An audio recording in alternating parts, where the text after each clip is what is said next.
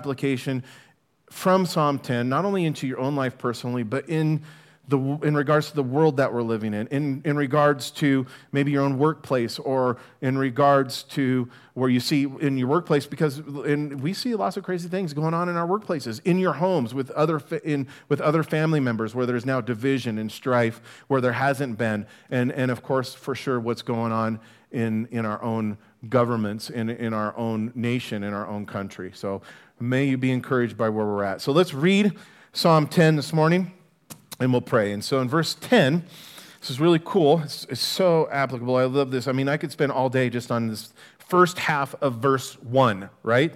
It says, Why do you stand afar off, O Lord?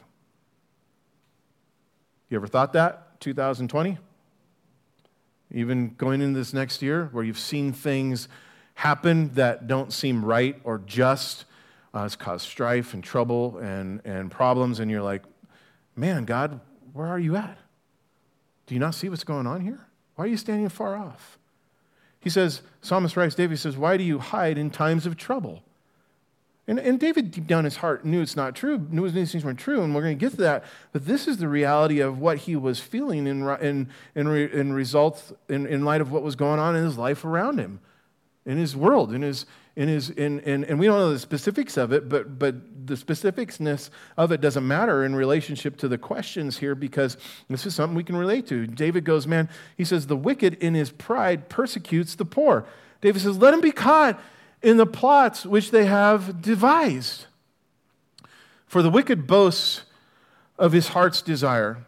He blesses the greedy and renounces the lord the wicked in his proud countenance does not see God. God is in none of his thoughts. And we're all like, yep, I see that. His ways are always prospering. Who? The wicked. This is still the wicked. David's going, man, the, way, the wicked, they're always prospering in their ways. Their evil ways, their wicked ways. And God and David says, Your judgments are far above, out of his sight. As for all his enemies, he sneers at them. He has said in his heart, I shall not be moved. I shall never be in adversity. His mouth is full of cursing and deceit and oppression. Under his tongue is trouble and iniquity. He sits in the lurking places of the village. In the secret places, he murders the innocent.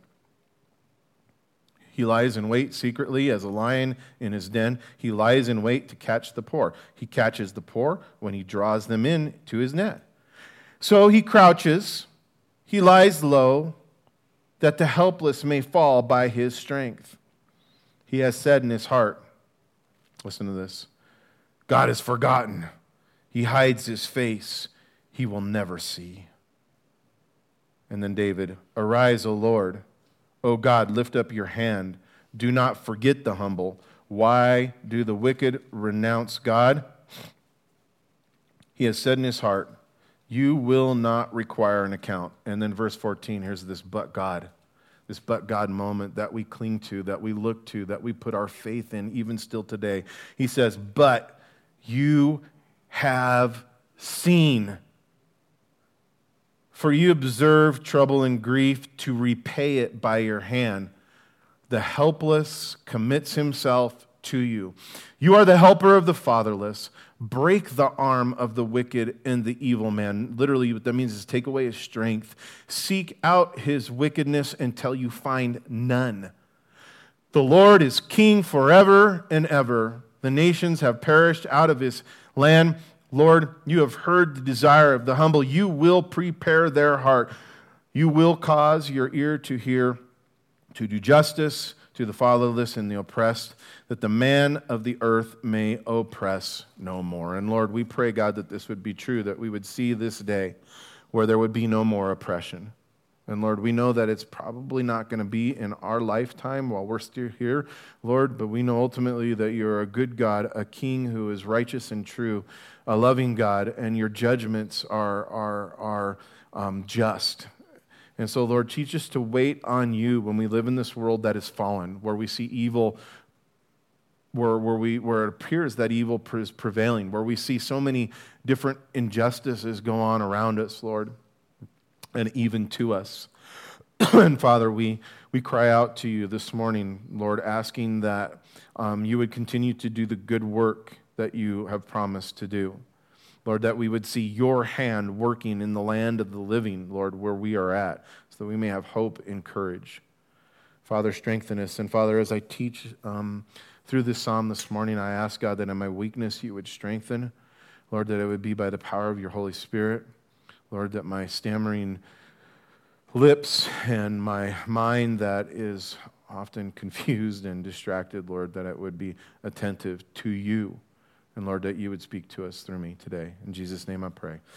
Amen. So, as we read the psalm, I think the first thing that you should notice is that as we've gone through uh, nine of these other psalms up to now, um, going through them systematically, is that this psalm um, has a similar theme, as do a lot of the psalms, but a similar theme to the uh, to the previous Psalms that we've already read and studied through, which describe um, hardships, problems, and adversaries that, that um, can only be rightly dealt with by our faith in God. And, and really, when we react to certain situations, you know, we probably take things into our own hands. And nine times out of 10, if you're like me, it's not really a faith based response. It's usually an emotional response. It seems right to me, and it doesn't work out very good when I have hardships, problems, or some kind of adversities. But, but we want to learn from this psalm and the other psalms that we read in God's word is how to deal with these things that we see in the midst of our lives today rightly as we place our faith in God.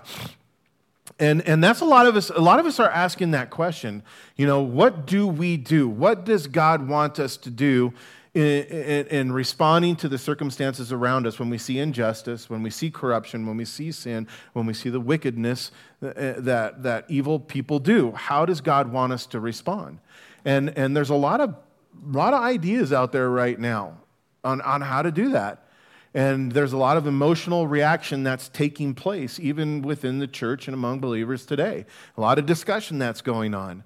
And, and there's a lot of right ways to do things, but there's a lot of wrong ways to do things too. And so we want to be guided by faith as we put our trust in God and move forward into this next year and, and as we wait for the Lord's return for however many years that is, and go, God, what do you want me to do? How do you want me to handle this? And I don't just mean on a national level. I mean, first of all, in your home, in your family, uh, you know, in your workplace, with your neighbors. What is God calling you to do? How is He calling you to stand? in the midst of the face of wickedness, in the midst of face of evil, in the midst of face, face of deception and lies and injustice. We're called to make a stand for truth and righteousness. But we do so in accordance to faith by God, faith in God, as we follow his lead, giving us the strength to do so. So this psalm shows us how to rightly deal with that. And it gives us encouragement to do so. But this psalm is different than other psalms, and where I want to point out that the hardships, the problems, and the adversities that the psalmist was facing, um, the previous psalms were all coming from a wickedness or from an, an enemy who was on the outside. You know, and we know that Israel was surrounded by pagan people and, and as they dwelt in the promised land, and they were constantly being attacked. And, and we, uh, we're, I think we all kind of expect attacks from enemies on the outside when attacks come.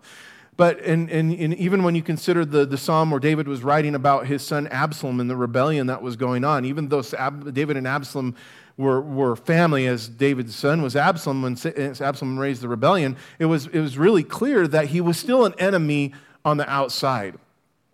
And, and but listen, the hardships and the problems and, and the adversities that David was facing in this psalm that he is now writing about when he speaks about, about wicked people who are on uh, are coming at him or, or, or that he sees these things going on. And these are people from the inside, specifically what David's writing about, because these are, these are Hebrew people that he's writing about. These aren't the Philistines, these aren't the, the, the um, Amorites. It's, it's, it's not this, this ungodly pagan people. These are people who should know better. That's, that's the whole idea behind what David's writing about.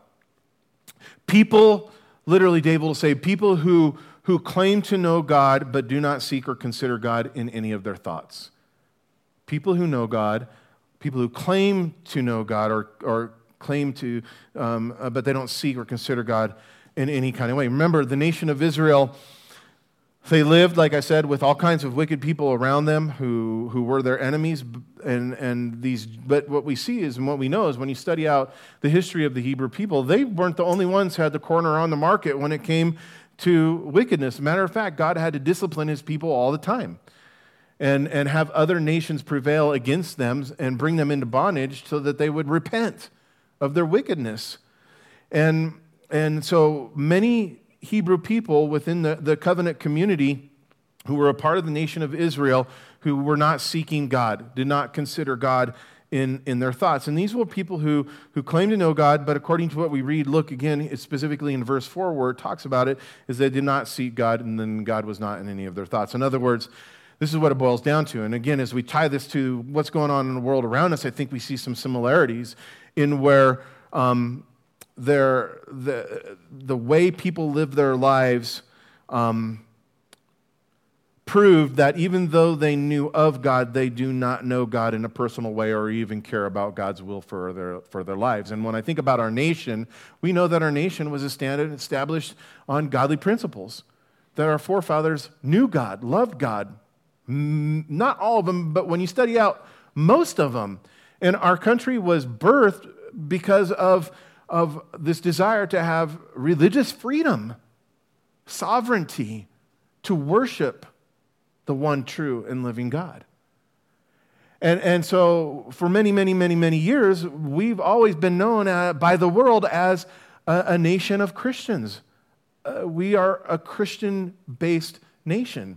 That's, I don't think it can no longer, I don't think that can really be said of us anymore, but there are clearly people who claim to know God, but by their actions do not seek or consider God in any of their thoughts. And the most latest example of this is, is did you guys, I'm sure you probably did, but when Congress started its 170th session this year, they had a man pray, as they have done for every session of Congress as it began since the, the conception, since the very first one.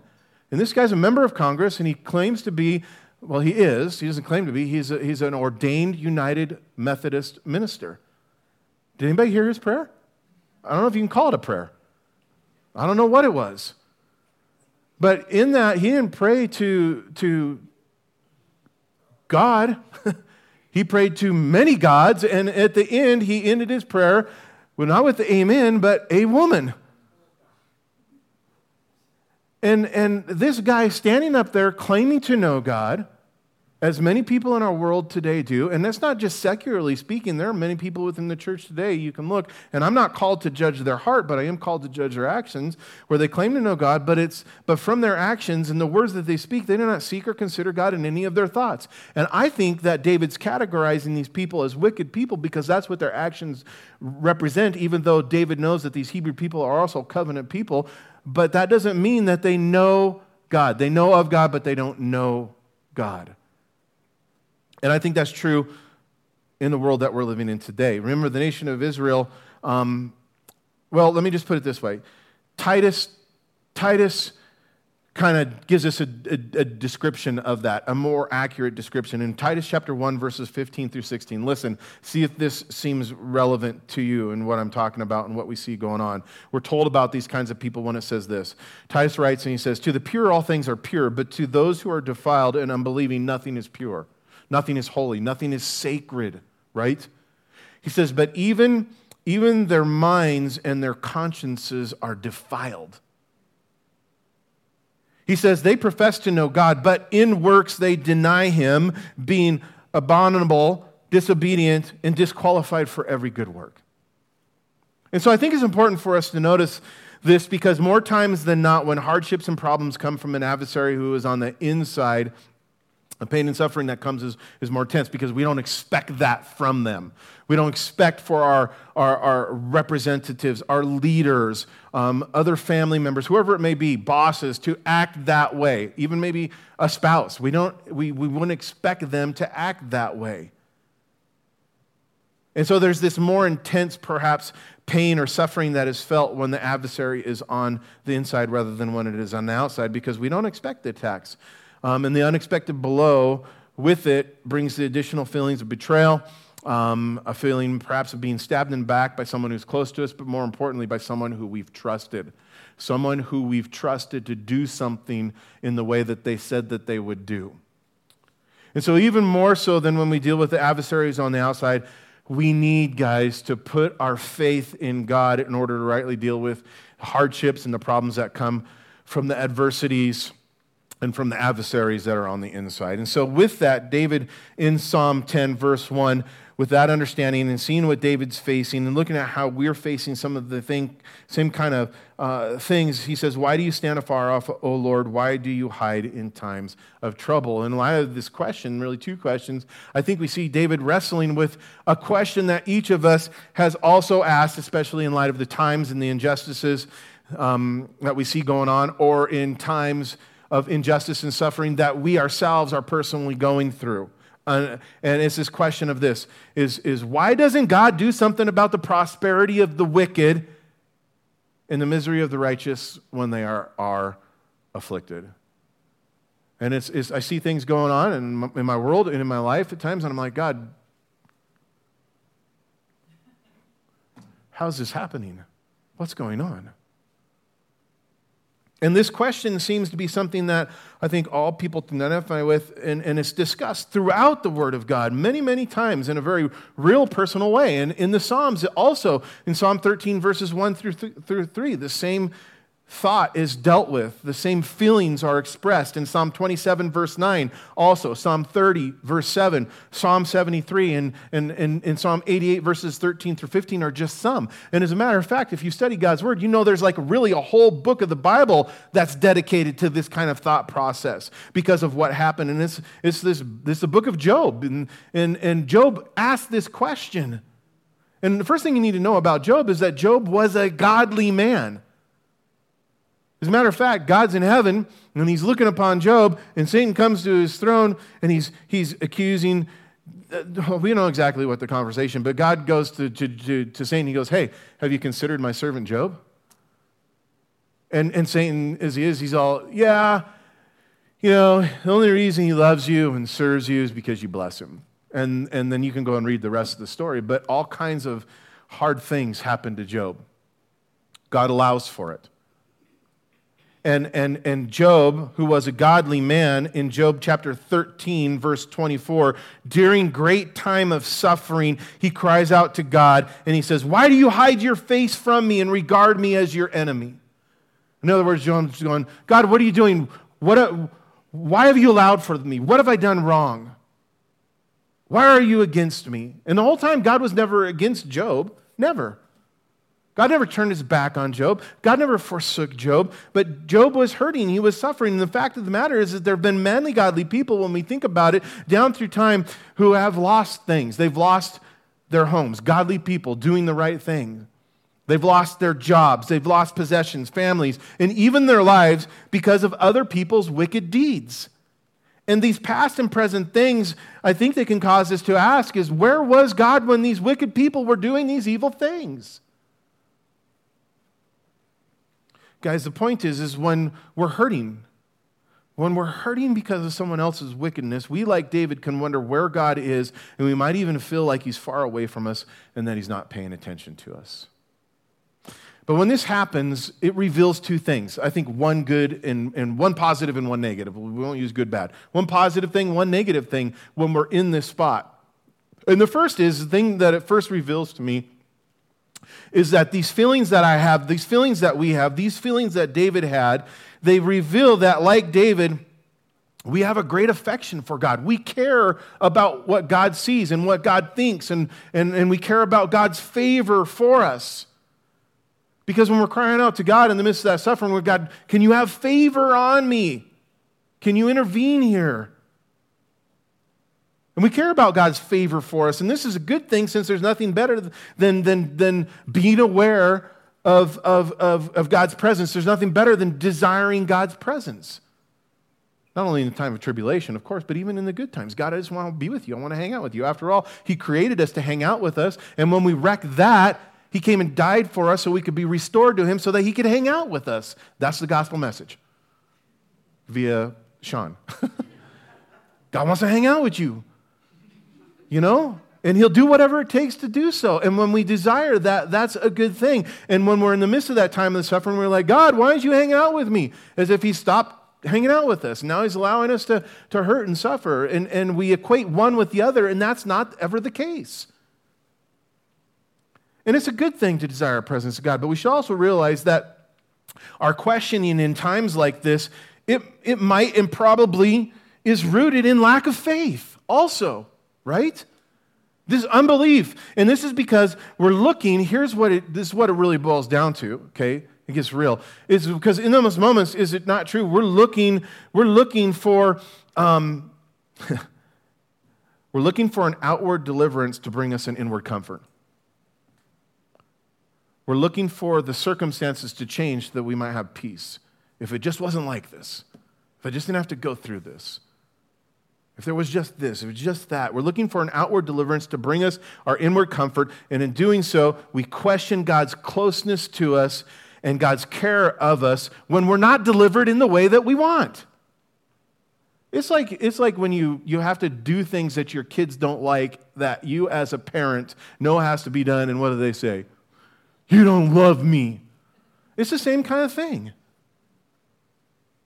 And it's, it's, an, it's an unbelief in God's care, unbelief in the nation and nature and, and person of God. And, and so we, by an act of complaint in that time, are not only expressing an unbelief, we are in one way also declaring as some kind of judge against God that he's unjust against us. And in doing so, we say that God's not paying attention or that God does not care, us, care for us. And if, and if God was paying attention, right, then, then, then he would be caring for us and we wouldn't be suffering in these ways that we're be suffering. God, if you really knew what was going on in America, if you really cared about justice, then, then fill in the blank. Then this wouldn't be happening or that would be happening. But in that moment, what we've chosen to do is, is we've chosen to stand off from God and in one sense, kind of wag our finger at him or put ourselves on the throne and look down upon him. We stand afar off from God while making the accusation and complaint that he's the one that's standing afar from us. But the fact of the matter is, is that God, and you guys know this, but hear it again this morning. You need to be reminded of this. I need to be reminded of this. God's word reminds us of this. The fact of the matter is that God never promised us that we wouldn't experience hard things or that we would never have to suffer. In fact, when Jesus was here on this earth with his disciples, listen, he said to them, simply because they were his disciples, that they would experience suffering for no other reason, just because you're my disciple. He said, he said, because they hate him, that the same wicked people who hated him, they said, they're going to hate you also. But Jesus did, in the midst of those times, and still to us today, he did promise, and he does promise to be with us to never leave us, to never forsake us. Furthermore, God, in, on top of that, has made these additional promises available to us in a very real way to give us joy and His peace, He says, that surpasses all understanding whenever we're going through a hard thing if we draw near to Him through prayer. Draw near to Him through prayer.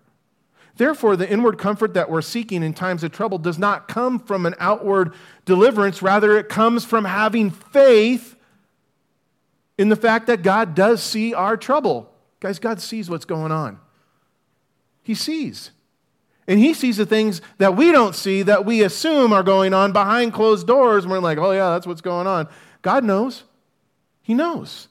He, in, in the midst of that, not only does he see what's going on, but he sees in our heart. And what I mean by that, he sees the grief that we're feeling right now with the loss of things that we see going on around us. He feels the same grief. And we got to have faith, not only that God sees our trouble, faith, not only that God's aware of our grief in these times, but we also have to have faith, this, the Bible says and tells us that He's an ever present helper to those who commit themselves to Him. He's an ever present helper.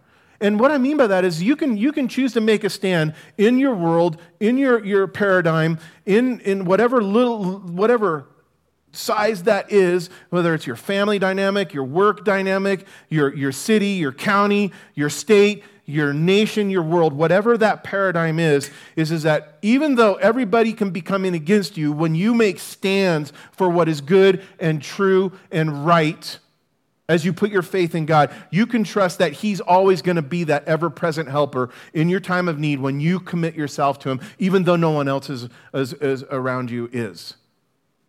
And in Psalm chapter 46, verses 1 through 3, David writes and he says, Man, God is, God is our refuge and strength and ever present help in time of trouble. And he, because of that, man, then makes this declaration. And guys, we need to make the same declaration again today. Therefore, we will not fear.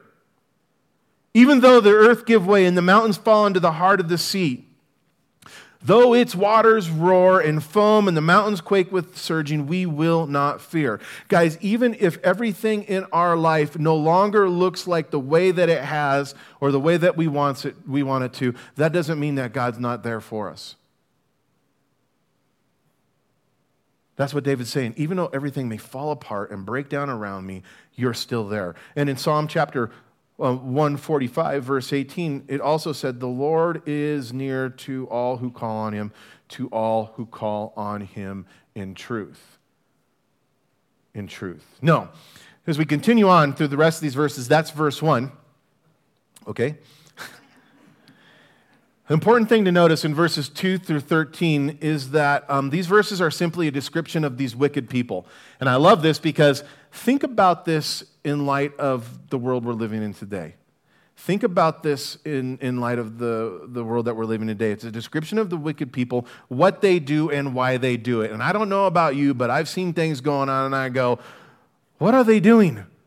Why are they doing that?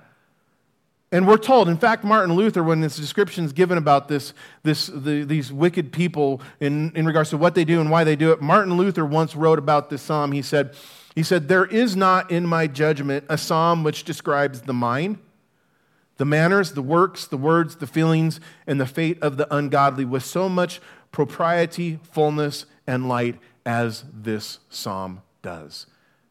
As this psalm does. And, and in these verses, David, if you're taking notes, he makes four statements. Four statements of truth that express what the wicked believe. And the reason for this is due to the fact, now, now hear me on this. The reason for this is, is because what a person believes ultimately determines how a person be- behaves. What we believe determines how we behave. And the very first thing that David points to in verses 2 and 4 is that the wicked in their pride persecute the poor because God is in none of their thoughts. What they do is reflective of what they believe. They don't believe God's in any God's not in their thoughts. They don't believe they don't believe that or God's not in their and let me get this. In other words, in their thoughts this is what they're saying. There is no God. That's really what that means. They believe there's no God and so they persecute the poor. The what and the why. And the Apostle Paul wrote about these types of people, and he also detailed what they do, and he explained this is the thing that we need to keep in mind he explained that their, their unbelief, this, this idea that there is no God, is really just a willful suppression of, of, of what they already to know to be true about God. They know that God is real, that there is a God, yet they continue to say, they deny him in his thoughts, there is no God.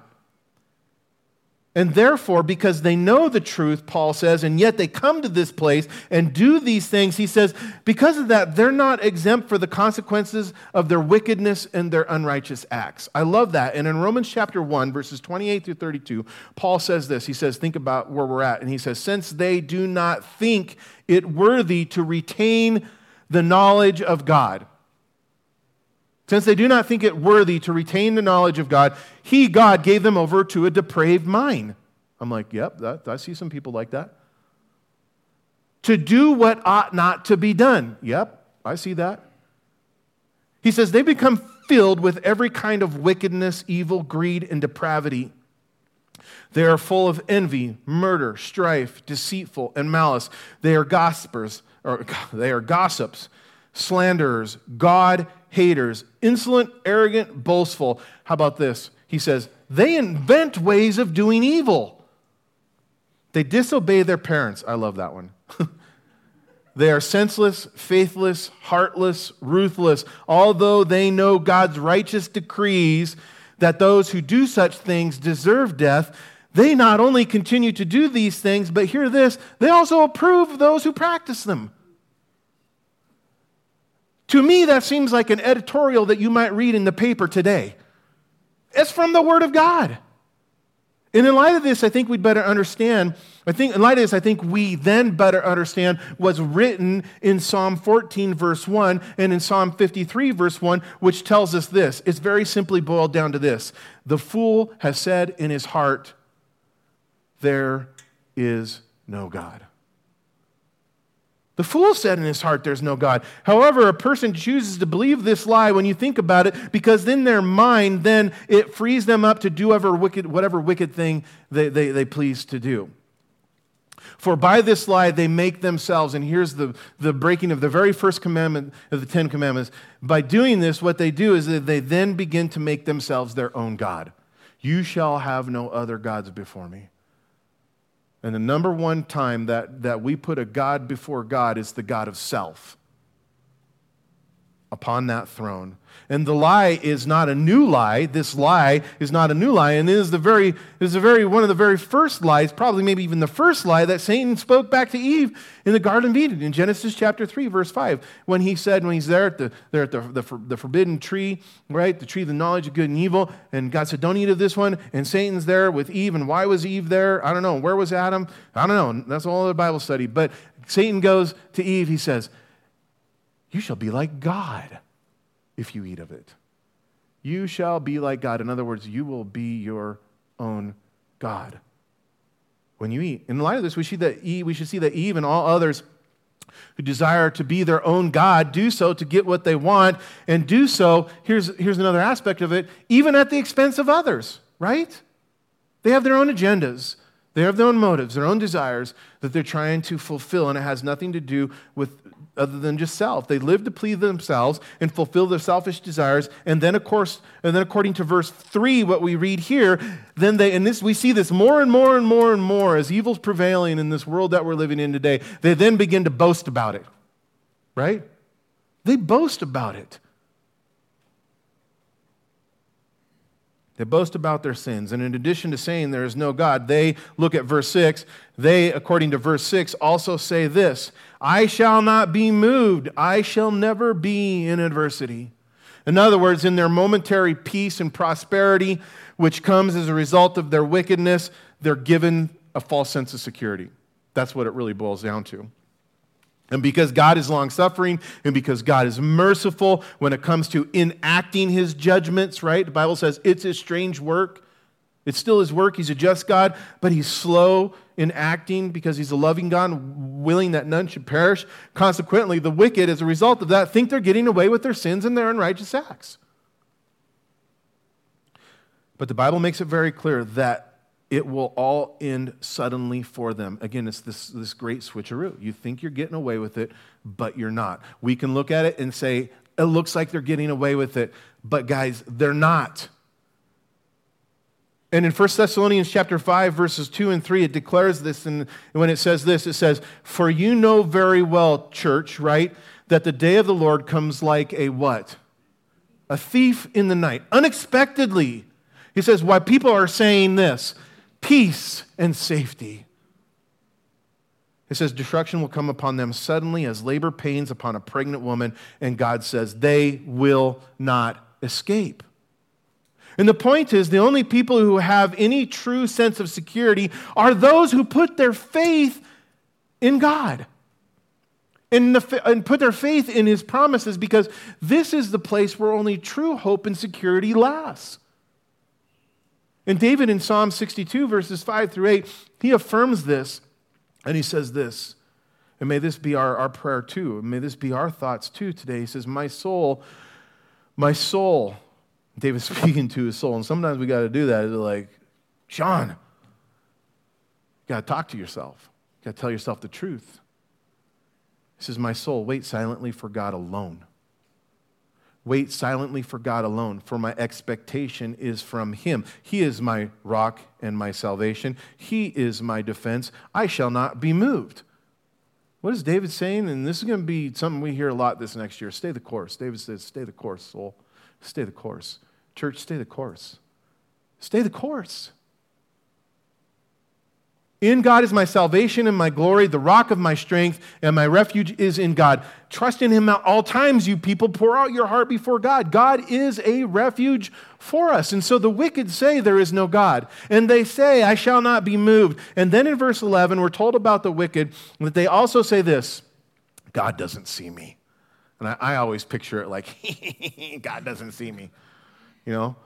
It's like, I used to be that kid to be like, my parents didn't see me. I was like, yes, got away with that. You know, they always found out sooner or later, right? Well, mostly. but God, they say God doesn't see me. And because they believe God does not see what they are doing, David says very graphically in this illustrative way, he says, like a lion, they, according to verse 10, they hide and they watch for opportunities to pounce, to pounce on their helpless prey. And like hunters and fishermen, they catch their prey up in their nets. And in light of this understanding of the wicked, now think about this because this brings us, I think, back to verse 1.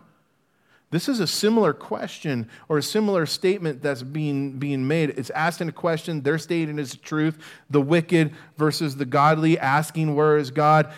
The wicked say, God does not see me. And yet, at times, we are on the same in the same place, perhaps on the other side of the coin, where we go, God, where are you? You stand afar off. Do you not see what's going on? Same thing. It's kind of eerie. It's a little depressing, but it should be at very least this statement of the wicked God does not see. It should be at, for us at very least a sad reminder of how we have a shared belief with the wicked in those times when we call out to God and shamefully question if He sees what we're going through when we're in times of trouble, when we doubt that.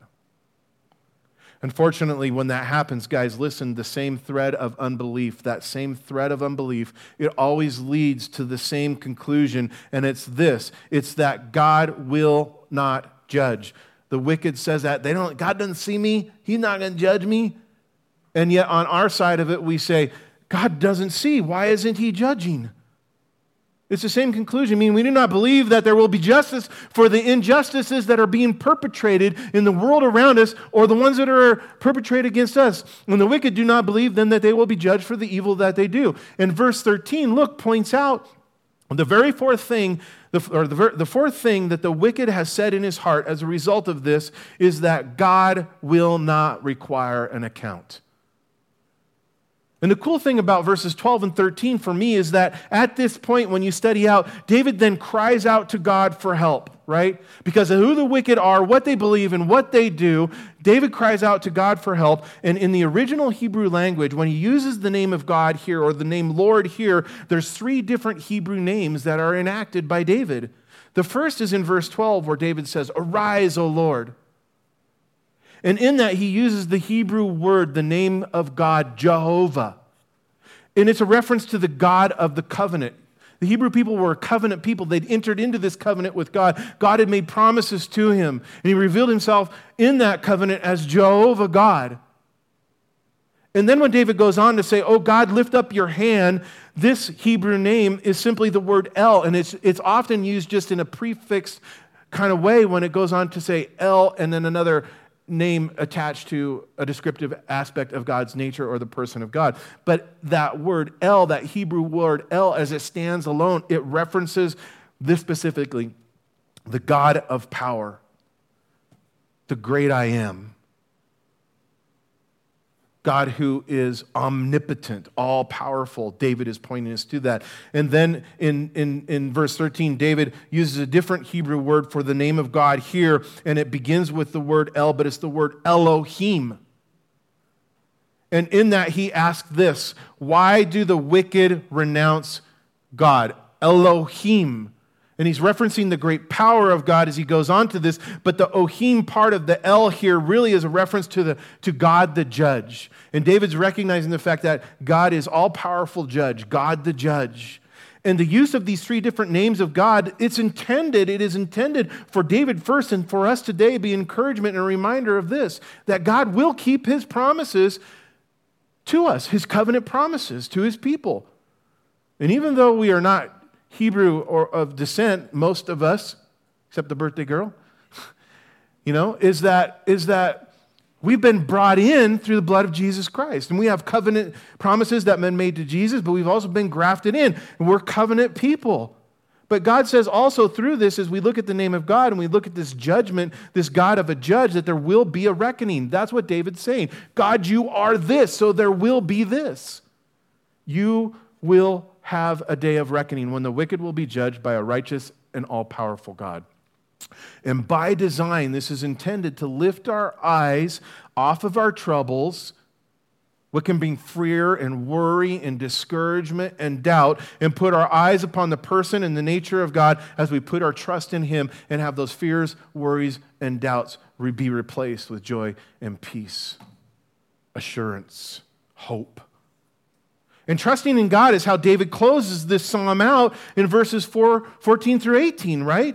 With the, with the but God moment. And he expresses, as he's focused on now the person of God, his full confidence that God is on his throne. And that not only that, but that because he's on his throne, everything's under control. And I know we tell ourselves that, but do we believe it? It seems almost cliche in the Christian world today to look at the world around us and see people who are in power who we maybe don't want, and people who are in power who we do want, and, or vice versa, whatever you look at whether it's in your job or in your city or in your county or in the governmental level. Again, it's not a political thing, but when we look at that, we use this almost cliche statement in Christianity today, and we have God's on the throne. God's on the throne. But guys, God's on the throne. He's a king and he, he reigns for, Bible says, forever. David says, and ever, and ever. And he's on the throne today. And the point is, is that even though God may not explain to us why some people seem to get away with their evil deeds, God does assure us that he'll judge the wicked and ultimately defend his own. And I'm here to tell you, more times than not, God doesn't ever, God really doesn't give us the explanation for why these things have been allowed to happen. Sometimes down the road, we have hindsight and we look back and we go, oh, as we were then able to see God's hand in the midst of it. But when you even go back to the book of Job and you study out Job, Job has these friends in the midst of his time of suffering when he loses everything. And I don't even know if they can really be called friends because they give him some really bad advice. And they, and they come and they counsel him, and Job's just even more discouraged and more distraught. And then you come to this section of the scripture of Job where Job's like crying out to God, God, why is this? Why is that? What's going on? And, and, and, and my paraphrase of how God answers Job is God says this he says, I'm not going to tell you I'm God and you're not. You don't get to know. Because I'm God and you're not. And that wasn't just this flippant statement in saying, uh, you know, um, sometimes my parents used to say, you know, do as I say, not as I do. It's like this authority kind of a thing. And it's like, that's not what God's doing when He says that to us. He's reminding us of who we are in relationship to Him, but He's also reminding us of who He is. I'm God, Job, you know me. You know who I am. And, he, and then God goes on to pronounce his greatness and, and questioning Job, and he says, Where were you when I did this? When I spoke these things into existence. And, and Job is brought to the power, to the authority, to the majesty, and to the love of God. And we often look through our, our and that's the real answer anyway. God doesn't want us to give us a superficial answer. Well, well, this happened because people are wicked and there's sin in their heart and we live in a fallen world. All those things are true, but those are secondary to the point of what we really need to focus on, and is that God is God and I'm not. And that is enough. That's enough. And in that, being that way when God doesn't really give us the answer, when we look at that, we do assure, He does assure us that He will judge because He's a just God, the wicked, and ultimately defend His own because He loves us. And so, in these final verses, and then I'm going to tie it all together here for us, and we're going to wrap it up. In these final verses, the Lord, God, as He's David's kind of, as is, God comes into the discussion now there's, there's answers given to all four of the statements of the wicked that are quoted in these verses that we looked at in verses 2 to 13. And in verse 14, we're first assured that God, if you look at it there, God sees what's going on. God sees what's going on. And this is intended to be the answer to what we read in verses 8 and 11, where there's this statement or this accusation that God, the Lord, is not paying attention to the wicked are doing. But God does see the trouble. God does see the outward circumstances. God does see our grief and the inward feelings that are caused by the wicked as they persecute the helpless. And God says, Man, I'm going to repay it by my hand. I'm going to repay it by my hand. Furthermore, read in verse 15 that God judges sin. He breaks the arm of the wicked, and the evil man literally destroys the power that they have. And, the, and, and, and this answers the false claim spoken then in verses 12 to 13, where the wicked declares that God, God will not require an account. Oh, yeah? That's a scary place to be because God will require an account. When we see things going on, guys, and we go, how is God allowing that? God's just being patient and merciful and long suffering. And for these people that we look at and we go, man, they should be getting this. God, God sees it too, and he's just, he's, but he loves them like he loves us, and he wants them to repent. He wants them to turn. But the fact of the matter is, is God will seek out wickedness until every single evil deed is exposed and judged. I love that. Until their wickedness is no more until there's no more wickedness. And we know there's a day coming when there will be judgment and all things that are wrong will be made right. And this leads us to verse 16, where the claim is made in verses 2 and 4. They're answered when the Lord tells us that the Lord is king, like I said earlier, forever and ever. And so, even though the wicked claim that there is no God, the truth is that God is real. God is real. I've jokingly, I've, I've joked around with people and, and, and maybe made light of things. I don't want to, yeah, I'll say it. Um, with the, the whole COVID, and it's like, well, if you just don't believe in it, then it's not there. And, and I'm not suggesting that. There's, it's, it's real, and there's some things. Um, I don't think it's being represented as it is, but just because you don't believe something to be true, that is true, doesn't make it untrue, right? And that's, that's the thought process. God is real. And more importantly, guys, our Savior lives and he rules over all. And as the, as the ruler over all, God, according to verses 17 and 18, then says he defends his people. Now look back, now back in verses 5 and 7, we're told that the wicked then boast, right? They boast that they're not going to be moved. But the fact of the matter is, is this, is God has other plans. He has other plans for the wicked. And so we can rest assured that God hears the prayers we pray when we're being persecuted as He sees the suffering that we endure in our times of trouble. But more importantly, verse 17 tells us that God, I love this part because it's not just about the external things. God just not concerned about the behavior and the, the outside circumstances. God cares about our hearts. And verse 17 tells us that God will prepare our hearts, meaning as we put our trust in God, He prepares our hearts for whatever trials He permits us to go through. And he eventually judges those then who abuses our heart, takes advantage of our heart, betrays our heart. And the bottom line is, as we put our faith in God, we can depend on Him primarily because He tells us that we have a future and a hope with Him. Do you get that? The worship team wants to come up. Hear it again. The bottom line is, as we put our faith in God, ultimately we can depend on Him primarily. The pinnacle reason for why we can, we can believe and trust in Him in these times that we're living in is because He says, You have a future and a hope with me, He says. Remember, guys, as Christians, we've been given what the Bible calls and tells us is a citizenship where? In heaven. That's Philippians chapter 3, verse 20. And, and not only that, when we talk about this future and hope with God, not only do we have a, a, a, a, citizenship in heaven, we're also told in Luke chapter 10 20 that God has written down our names in heaven.